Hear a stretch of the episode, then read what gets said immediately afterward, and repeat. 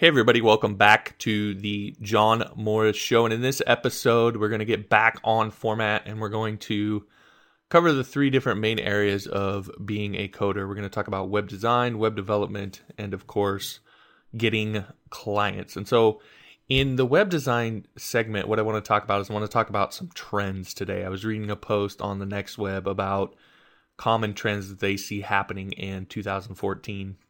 And I thought it was a pretty good post, and I wanted to comment on some of the trends that they're mentioning and what you as a coder need to focus on in 2014 and really going forward, and how things are changing in a way that you might not completely understand or grasp, and what that's going to mean for you in the future as a coder, because things are shifting and things are changing. And when that happens, I know from firsthand experience, it can be really easy to get washed away in the wave of change. That happened to me when I first started coding. You may not heard that story, and I'll talk about it here a little bit. But you got to pay attention to those trends. And so I'm going to talk about some of those trends in today's podcast and what you need to do so that you don't get washed away with the change that's happening. Also, in the web development section, I'm going to talk about frameworks, specifically in PHP. I've been getting a lot of questions about using frameworks, switching frameworks, talking about stacks, and so forth. So I just want to comment in general on, should you be using frameworks? If so, which ones? And talking about if you're going to switch and so forth. So we're going to cover that in the web development section. And then finally, we're going to talk in the Getting Clients section about content and why, no matter where you are at skill-wise in your career as a coder, you should be producing content right now. And there's a couple of reasons why you should do that. One has to do with getting clients. The other has to do with just you personally. But we're going to cover that in this section and show you how you can use content to really position yourself and get the kind of clients that are going to pay you top dollar for your services. All right, so that's where we cover this episode of the podcast, so stay tuned. The John Morris Show, your life on code. This is a podcast for web designers and developers. We talk about career advice, industry trends, motivation, and yes, sometimes technical coding.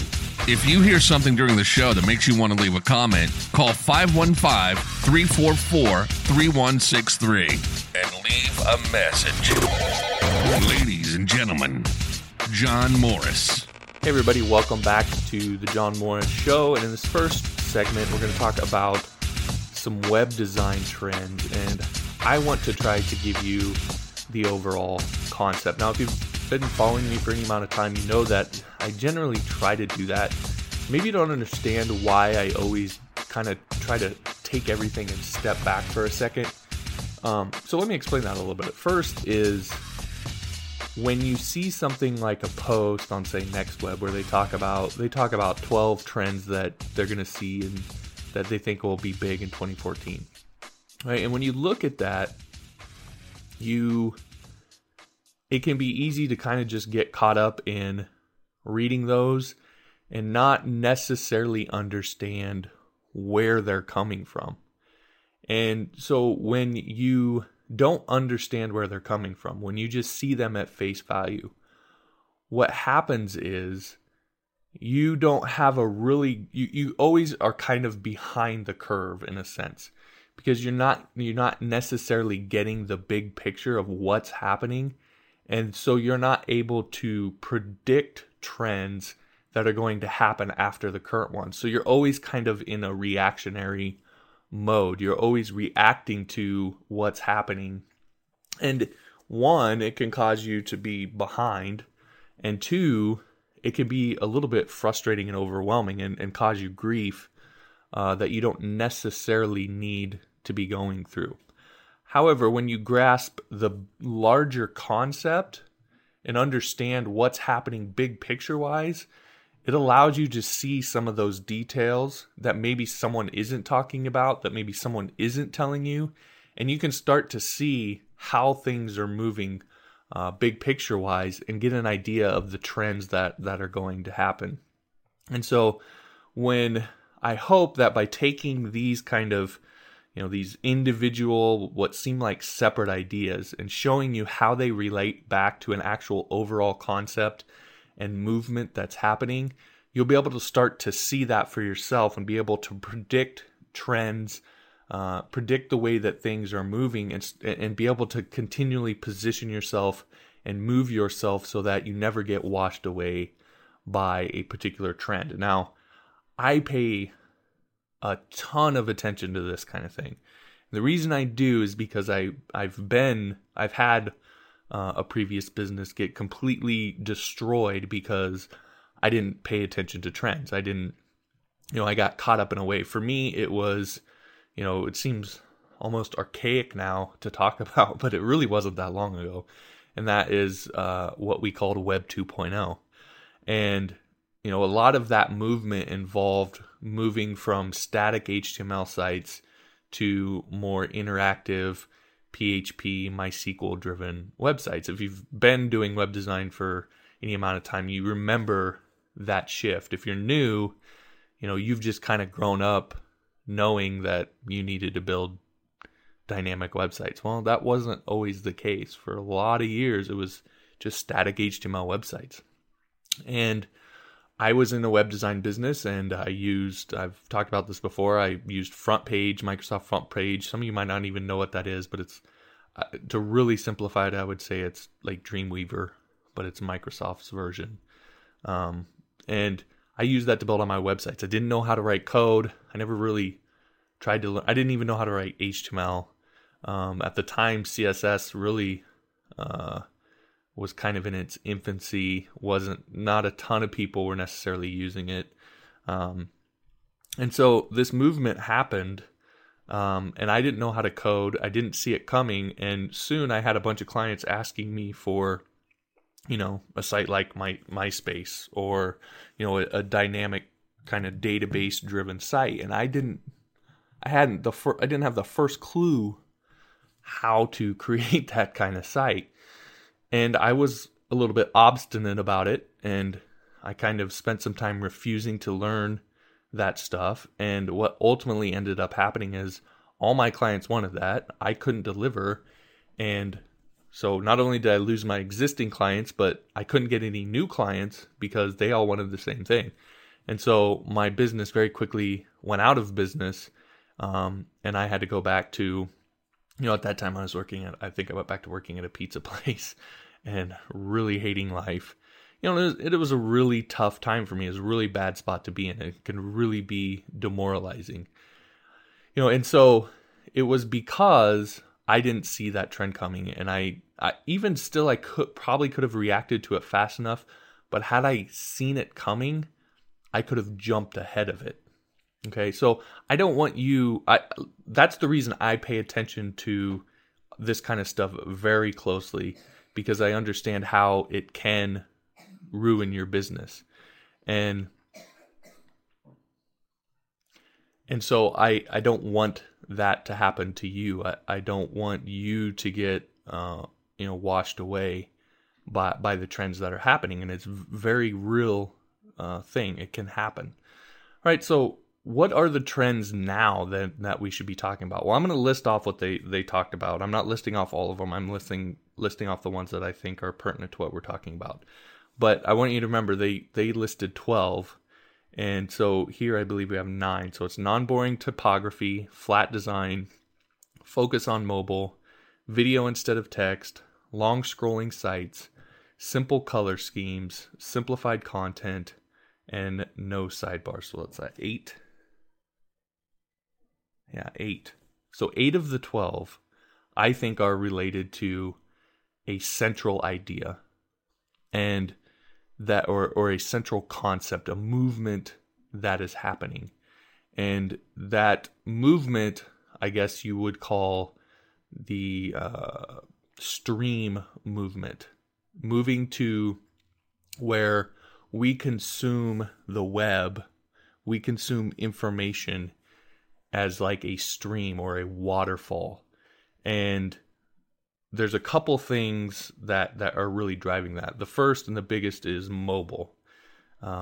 Mobile is really changing the way that information is consumed. Now, we all know about responsive sites and so forth, but if you look at, for example, flat design, I don't hear a ton of people talking about why flat design is becoming, more and more popular. Sure, it's a little bit of a reaction to us going overboard with all the fancy, images and graphics and so forth.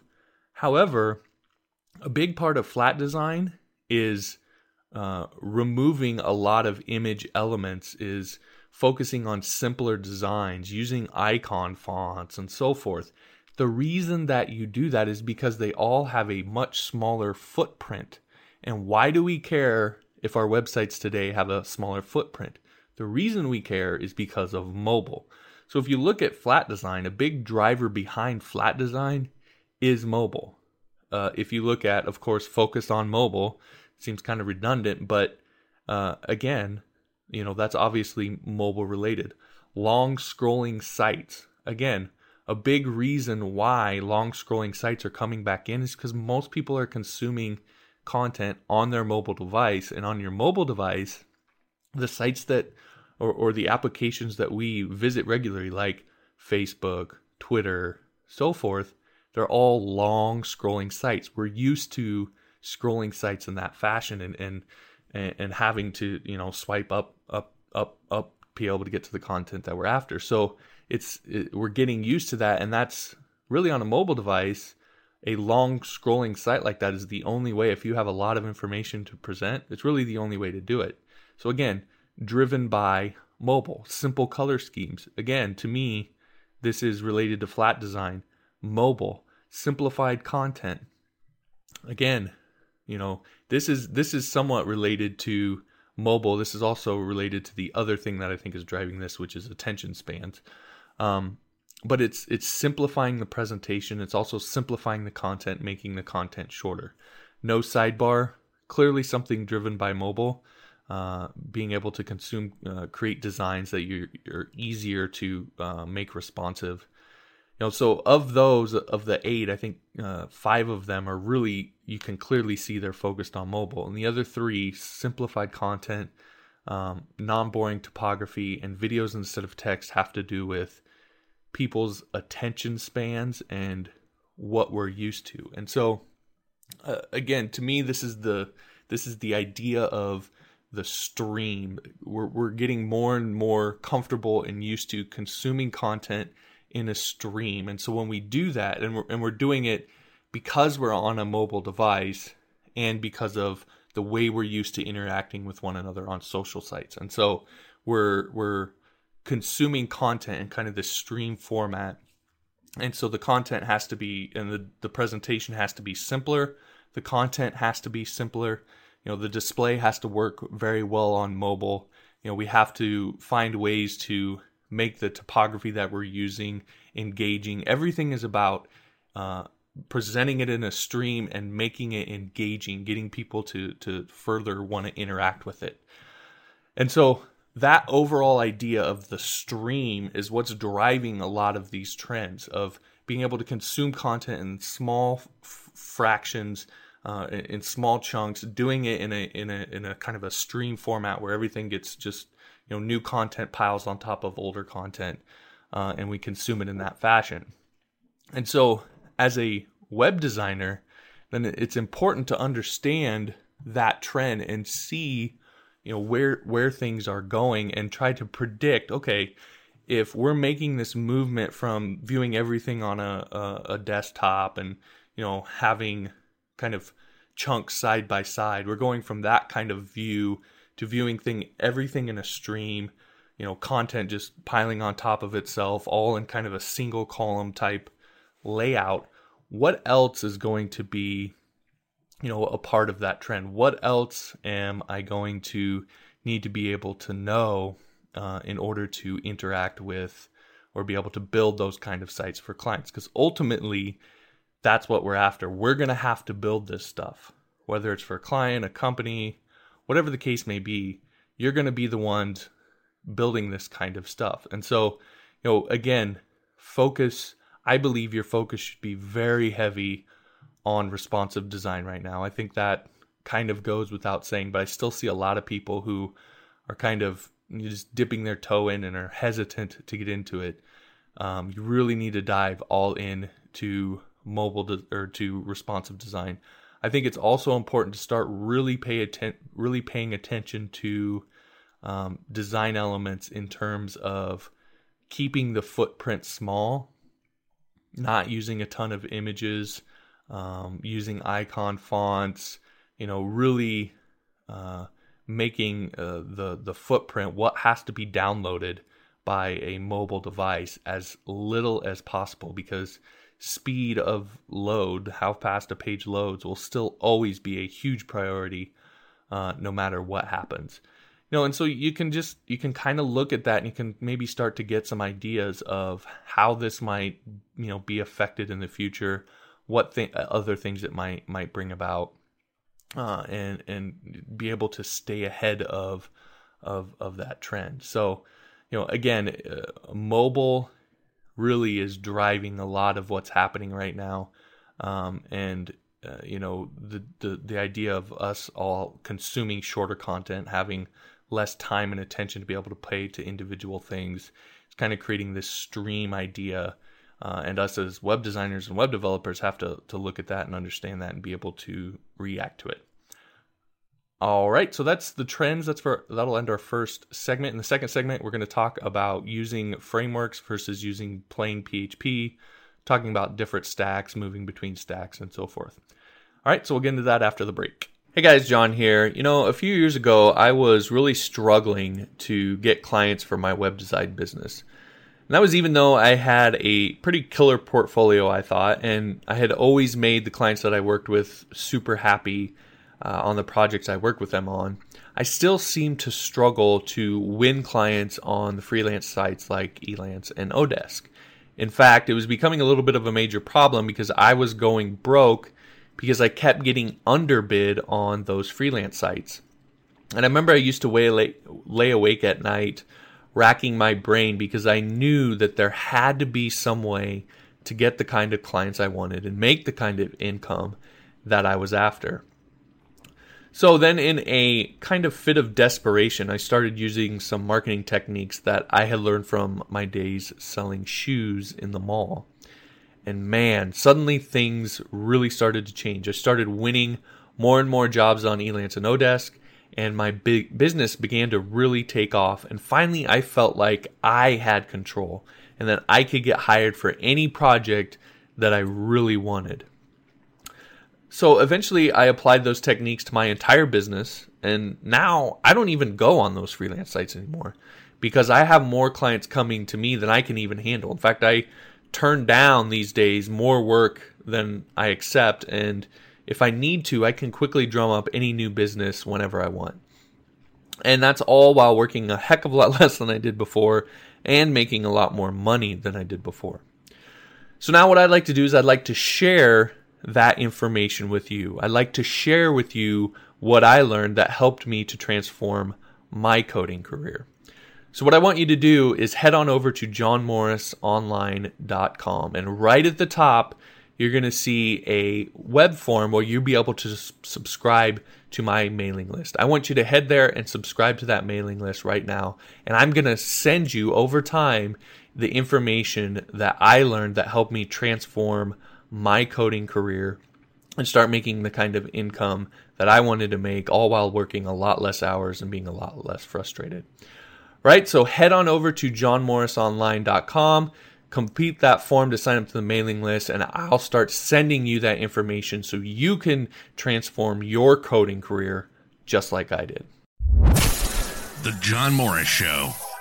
Your life on code. Ladies and gentlemen, John Morris. All right, hey everybody, welcome back to the John Morris Show. And in the second segment on web development, we're going to talk about using frameworks versus using plain PHP. When to switch between them, if it's a good idea, if you should be using frameworks versus using plain PHP, and so forth. And so this is actually this topic is inspired by a Twitter conversation I had with a guy by the name of Joe Zach, and Joe Zach helps run a podcast over at codingblocks.net, and you know, they're a little more .NET heavy.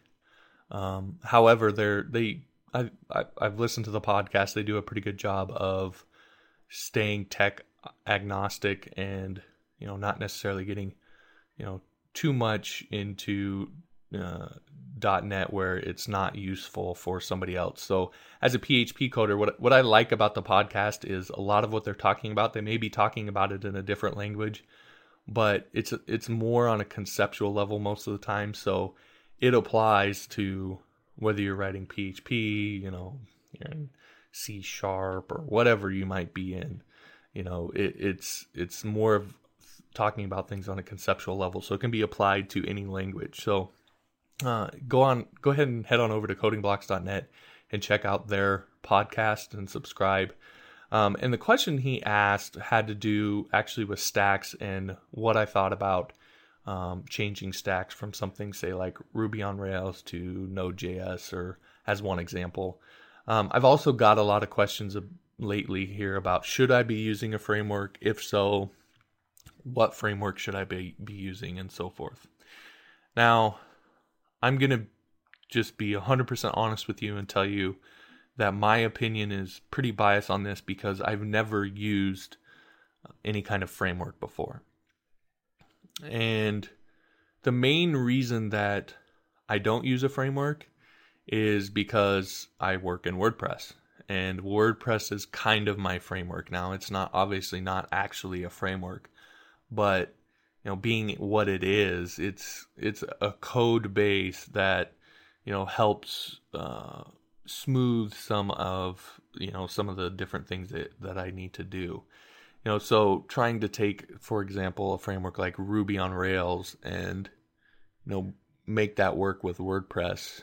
You know, again, I haven't used Ruby on Rails. That's probably possible. I don't know. But it just seems like it would be kind of overkill or overcomplicating the situation. So I've never really worked with a framework, but, you know, I've worked with a lot of developers that have, you know, been doing this for a while. So I'm definitely familiar with them.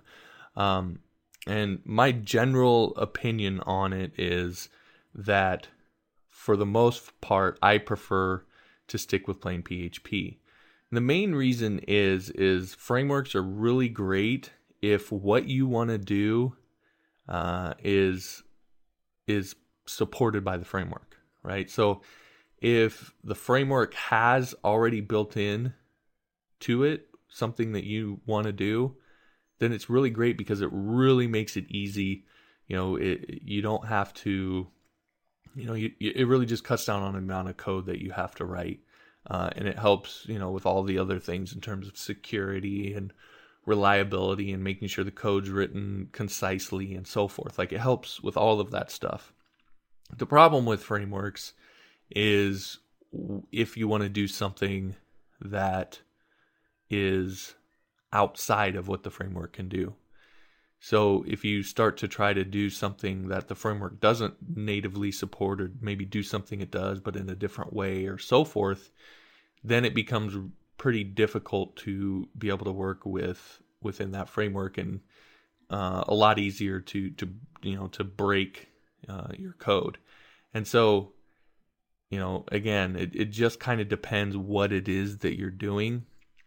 My general thought on it is, I think it's good for you to, for example, learn a framework like Ruby on Rails if you're not familiar with object-oriented programming at all. Because those frameworks are, to be able to use them, they're going to force you to understand object-oriented programming. They're going to force you to use them in a way that's going to change the way that you code. And learning those frameworks will let you look at some really well-written code and give you a better idea of how to write your own. So I say that to say, you know, use a framework if what you need to do is supported by that framework. Use a framework so you can learn how to be a better coder. Use a framework so you can learn object-oriented programming. You know, there's lots of good reasons to use a framework. However, I would say don't necessarily tie yourself 100% to a framework where you can't really code without it. I would suggest that you use it more as a tool than as how you know, a tool to become a better coder more than it be the way that you work 100% of the time. I know there's a lot of people out there using frameworks that are going to just skewer me, but that's just my general opinion. It's obviously biased because, you know, of the kind of the area that I work in with WordPress and doing most of my stuff in there. But I feel like, you know, again, a framework can be really, really, really helpful, and it can also be really, really, really limiting. And so you just have to understand that if you're going to use a framework, the confine is really big. It's not like it's going to confine you to this really small thing that you can build. There'll be lots that you can do with it, but there will be limitations. And even a language like PHP has limitations, but I would say that the boundaries are much larger when you look at PHP versus a PHP framework. Right, so that's my general thought on frameworks in terms of, you know, switching stacks and if you should, and, you know, when you should, switching from something like Ruby on Rails to like Node or whatever. I just really believe it comes down to personal preference. It comes down to what it is that you're trying to do, what it is that you're trying to build. For me, it doesn't make any sense to use something like Ruby on Rails or Node.js, because it's not something in terms of WordPress. I mean, it just doesn't make any sense. It's not something that it's going to make things easier for me, you know? So it, again, for me, it doesn't make any sense. Now, you know, for someone else who's out there who, you know, a framework like Ruby on Rails works really, really well for, they can build everything that they want to build. Absolutely. I mean, definitely use it to build what you want to build. If it can do everything that you need it to do and it can help you build it quicker in a better fashion, absolutely. Build what you need to build with it. Node.js, same thing. If it'll do what you need it to do, absolutely. Now, in terms of switching from, you know, one to the other, I think the thing about technology today, this is... I don't like to get off on a rant like this, but I just, it's very pertinent. I think the technologies that we have today are coalescing. I think in the future, we're going to have a much smaller set of languages and technologies that we code with, and they're all going to be much more closely related. I mean, I look at something, for example, if you talk about desktop software, right? Normally written in C for however long. And now you have something like the Chromebook coming out. And I know people laugh at the Chromebook, but a lot of people use Chromebooks. And all of the applications being web applications written with HTML, CSS, and JavaScript. You know, you see code editors coming out. You know, a lot of the IDEs that are coming out now are built on web technologies. You know, there's a huge movement for everything being built with web technologies. And I feel like that's only going to continue. That more and more, all of the different stuff that's out there is going to coalesce more and more and more to where all computer technology is written with a much smaller set of languages. And it becomes a lot more standard. And I think those languages are going to be much more along the lines of what we have for web technology. And, you know, so when it comes to, you know, talking about changing stacks or what languages I should be using, what framework I should be using and so forth, you know, I just think you should definitely be sticking to web technologies and realize that probably outside of HTML, CSS, and JavaScript, everything else is an experiment. You know, PHP is probably, you know, more standard, but, you know, even so, I would say that that everything else is just, even that is somewhat experimental in the sense that I think it's just going to go through a lot more change going forward. We're going to see a lot more coalescing, and eventually everything's going to be written in a very similar set of languages. So should you go out and learn Node.js? Sure, go out and learn it.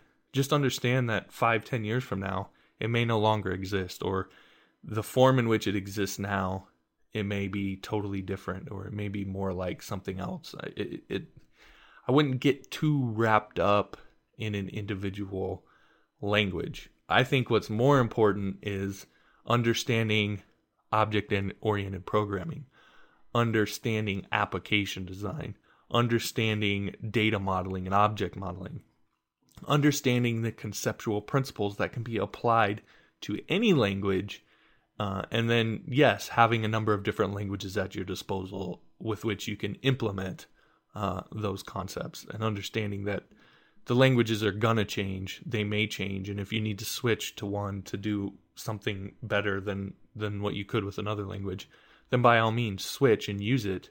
But again, just don't get too wrapped up in any particular language, because it's all still evolving. I mean, you look at how old the internet is, it's not that old, and so things are going to change more and more and more.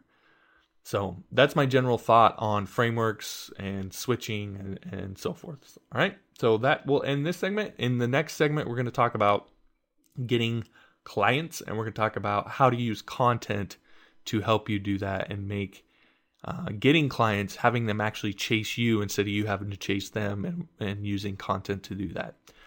All right, we'll get into that after the break. Hey guys, John here. Real quick, I just wanted to ask you, do you have a burning question that you really would love to have answered? Something that's been holding you back or frustrating you or keeping you from getting where you want to go when it comes to coding, when it comes to building your coding career.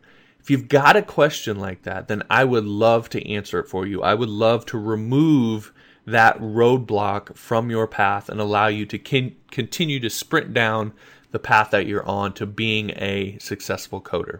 So here's what I want you to do. If you have that kind of question, then I want you to give a call to 515-344-3163 and ask me your question. When you do, I'll obviously listen to it, and then I will try to answer that question live on the show here and give you the answer that you're after and remove that roadblock from in front of you so that you can continue to go down your path to coding career success. All right, so if you have one of those questions, again, call 515-344-3163, and I'll be more than happy to answer it for you. Thanks. The John Morris Show, your life on code. Ladies and gentlemen, John Morris. Hey everybody, welcome back to the John Morris Show, and in this segment, the Getting Clients segment, we're going to be talking about producing content, why you should be producing content right now, and how to do it in a way to help you get more clients.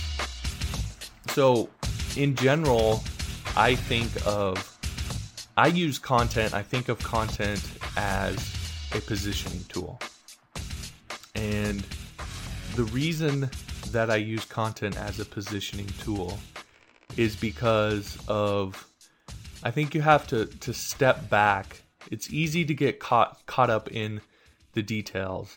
I think you have to step back and understand what's actually happening when someone consumes your content. So for example, this podcast, or an article that I might write, or whatever the case may be.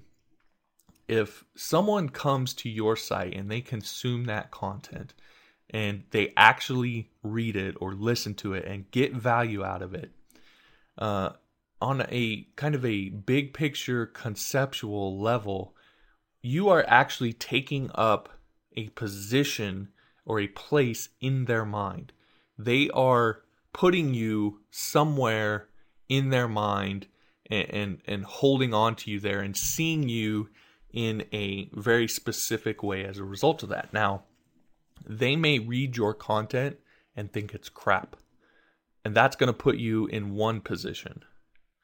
Now, they may read your content and get a ton of value out of it, and that's going to put you in another position. So obviously, that's the importance of creating great content, but also simply the topics that you choose to talk about with your content, and the way that you talk about them and how you present yourself when you talk about them. All those things affect how people ultimately categorize you in their mind. And so if you use it correctly, it becomes a really great positioning tool. Because, for example, let's say that you start creating a bunch of content around how to do jQuery, right? So you get a bunch of people that come to your website, they read your content, they see you have 50 posts on working with jQuery. They consume those, they maybe actually try some of the stuff, it works for them, and so forth. Now, what happens is they see you as a jQuery expert. Your content has positioned you as that. You haven't had to say one word about being a jQuery expert. You haven't had to talk about any certifications or classes or anything you've done on jQuery. You haven't had to have 100 testimonials from other people saying you're a jQuery expert. You have not had to say one thing to say that you're a jQuery expert. Simply by giving them content and giving them value on that topic, they see you as a jQuery expert. Now that's important because it allows you to position yourself how you want to be positioned without you having to say anything. All you have to do, if you want to move from being seen as, say, a jQuery expert to a HTML or a CSS expert, is start producing content on CSS. Or maybe you want to be seen as a PHP expert, start producing content on PHP. Now, yeah, it takes some time. It's not going to happen on the first post, but it's the easiest way and most convincing way for you to continually position yourself in a market, in the community as a whole. Now, that becomes important when we get back to talking about the fact that you should position yourself very specifically in your market to attract a certain kind of clients. And this is something I've been talking about over and over and over again. I still get people who give me crap about the fact that they think I'm telling people to be too specific, et cetera, et cetera. I've done this. I don't, it's not theory. There's no question in my mind about it. You do need to be targeting very specifically your services. Again, understand what I'm saying here. I'm talking about the way you market yourself. I'm not talking about what you know. I'm not saying that you should only learn one thing as a coder. You should learn lots of things, but the first thing you should learn is the thing that you want to do, that you're passionate about, that you have skill and talent in, that you can deliver on. If you're new, understand I'm talking primarily to new coders. If you're new, that's what you should learn first. You shouldn't be learning jQuery if you're never going to use jQuery in the primary service you offer. It doesn't make any sense. You shouldn't be learning PHP if you're not going to be using PHP in the primary thing that you offer. You need to learn what it is that you're going to primarily deliver and learn that first. And once you have that mastered, then you can learn other stuff. And that allows you, when you learn other stuff, to reposition yourself if necessary. So, the way you do that is with content. So let's say that you've decided to start out, you love jQuery, you're going to be a jQuery expert, and that's what you're offering as your services, and you start producing a bunch of content in terms of jQuery tutorials and so forth to attract people who are interested in jQuery services and so forth to you. And then let's say, tomorrow, or let's say you've built up a big business doing this, and you're making your income, and you're your whole livelihood's around this. And then all of a sudden, jQuery announces, hey, you know, we're killing jQuery. We're not going to be building jQuery anymore. It's done. You know, it's over. Now, suddenly, your entire business is gone, right? Because jQuery's dead. Let's just assume. I know this is a really extreme example. But let's just say suddenly overnight, your business goes from, you know, being everything that it is, making the income you want, to suddenly it's gone the next day. Nobody's going to want that anymore. What do you do? Well, what you do is you reposition yourself. Now, instead of being a jQuery expert, let's say the new big thing is, you know, whatever it is. Let's say it's CSS. Let's say there's, you know, there's something in building using CSS that you can do with. Well, to reposition yourself, you simply start creating content based on CSS, creating CSS content, just like you did with jQuery, but now you're doing it with CSS. And you produce that content, you change your service offering to be built around that particular thing, and now you're going to start attracting people who are after this thing in CSS that you can do. And they'll see your content, they'll in their mind they'll see you as an expert, and when they go decide they want to hire someone to do that, you'll be one of the first people they go to. So that's a really extreme example and a little bit of a dirty example, I admit, but it hopefully helps convey the idea of how your content can help you reposition yourself and adapt to the market. You know, in the first segment we talked about trends. Well, the way that you adapt to those trends when you see them coming is through content, is by producing content that positions you as an expert on a particular topic. And the thing is you don't need some fancy credentials. You don't have to wait, you know, for anything. You can change your position today, or if you don't have one, you can start creating your position today. You can start doing it right now. So it's instant. You can decide that you want to make a change, and you can make it immediately and just start producing content around this new thing that you want to do. And so ultimately my point is that I know most coders out there are not producing content. You know, you're out there offering services and so forth, but you're not creating content around what it is that you do. And it can be hard to understand why you need to do that or how that's going to get you clients. But you have to understand, in the coding world, there's a lot of do-it-yourselfers, and those do-it-yourselfers are going to be a lot of the people. They're going to make up a good chunk of the people that are going to read, say, a jQuery tutorial. They're going to be some guy who doesn't really want to code, but doesn't really know or trust developer enough to hire him. And he or she is just trying to get their site built, and they just want it built. And they're going to come across your tutorial and all your other tutorials, and it may help them get to where they're going. And then they may encounter another roadblock and decide, you know what, I don't want to do this one, and I'm going to hire someone to do it. And who do you think they're going to hire? Some random person on Elance that they don't know? Or the guy or girl whose content they've consumed, who've helped them overcome other roadblocks? So content, producing content is the way you go from chasing clients to clients chasing you.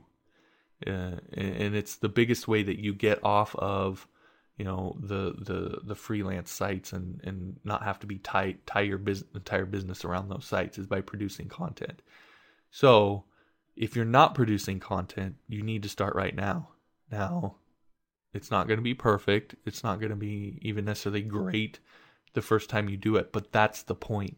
You have to get practice now to get good at creating content, because as you get further in your career, you will reach a point where you realize, I need to create content. And if that's the point at which you start learning how to create content, it's really going to be frustrating. And trust me on that, because that's what I did. Nobody ever told me that I needed to produce content. So all I did was spend all my time learning how to code. And that was probably 3-4 years where I was writing code, not producing any content, where if I had been producing content during that time as I was learning, then my platform would be much larger than it was. I had basically no platform, and I've had to spend now these last years focused primarily on building my platform as opposed to leveraging my platform like I feel like I should be doing. And that's because I just didn't start producing content soon enough. So what I suggest is, if you have a page, if you built a website to offer your services, you know, and you have a description of what you offer and why you're the greatest and this, that, the other, in your navigation bar, somewhere up there, put a link that says blog. I would keep your service offering as your front page. I think that's a great idea. But then put a link to your blog. And on your blog, if you have to install WordPress or whatever thing you want to use to do it, start producing content and focus it on the services that you're specifically offering, and make sure those services are targeted. And, you know, your content's not going to get a ton of traction at first, but you just need to keep producing it, keep sharing it, keep, you know, trying to help people, deliver value, results in advance. And eventually, your content will take off. People will become more and more attracted to you, and you will start getting more client requests than you know what to do with. I to this day have so many client requests that I have to turn down just because it's not related to what I really want to do, or, you know, I just don't have the time at that particular time because I have so many other things going on, or whatever the case may be. But that's how you get to that point. That's how you get to the point where you're turning down clients, where you're charging. I mean, the rates I charge, I feel like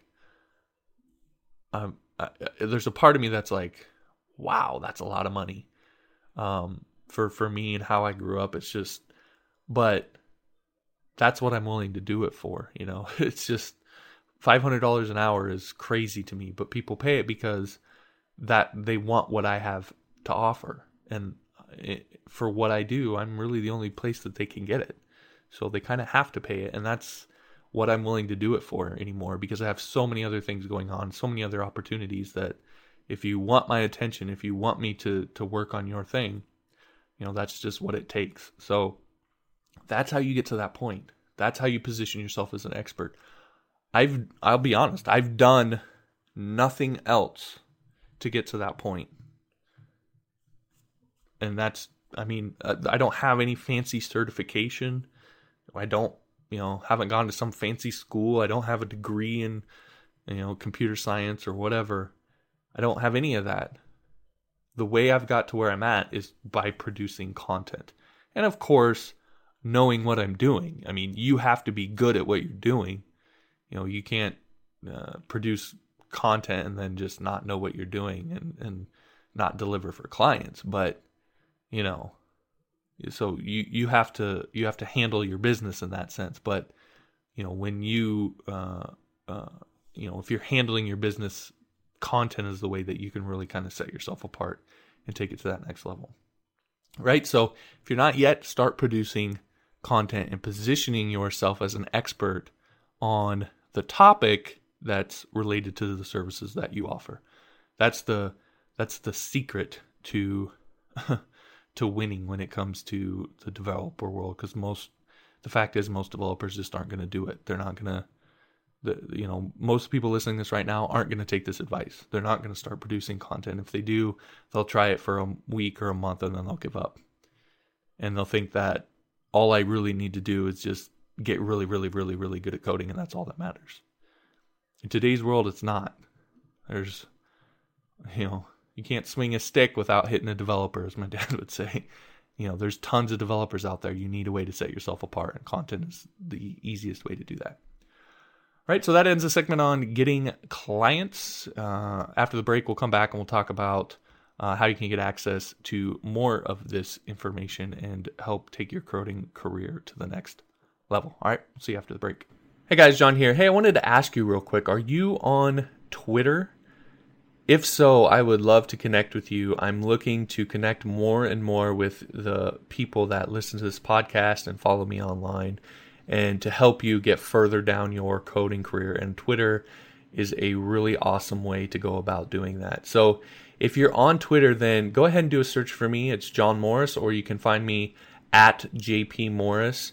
And go ahead and follow me. And then if you have a burning question that you would like for me to answer, or you have a suggestion for a podcast topic or a tutorial topic, then go ahead and send that over to me so I can take a look and help you with your problem, or help you get further down your coding career with a tutorial. All right, so head on over to twitter.com/JP Morris. You can find me there. Be sure to follow me, and then let me know what questions you have, what suggestions you have, and so forth. And let's connect over on Twitter. All right, appreciate it. The John Morris Show. Your life on code. Ladies and gentlemen, John Morris. Hey everybody, welcome back to the John Morris Show. Thanks for listening to this episode of the podcast. If you'd like to get access to all of the episodes, there's a couple ways you can do that. You can subscribe on iTunes or Stitcher, or subscribe to the RSS feed. To get access to those links, you can head over to JohnMorrisOnline.com/JohnMorrisShow, and you'll be able to get access to those links. You'll also see all the past episodes. You'll be able to see how, if you have a question, you can call me and leave a message. And I'll try to answer your question live on the podcast. You can also follow me on Facebook, facebook.com/JOHHN. That is my personal profile, so just add me as a friend and I'll add you back. And then also twitter.com/JP Morris, plus.google.com, +John Morris Online, and a whole bunch of others that I'll have links for. I can't remember them off the top of my head, but... head on over to JohnMorrisOnline.com/JohnMorrisShow, and you can get access to all of that information if you'd like to connect, to get access to past episodes and so forth. All right, so if you haven't yet, subscribe to the podcast. Head on over there to do that. Thanks for listening, and I will talk to you in the next episode.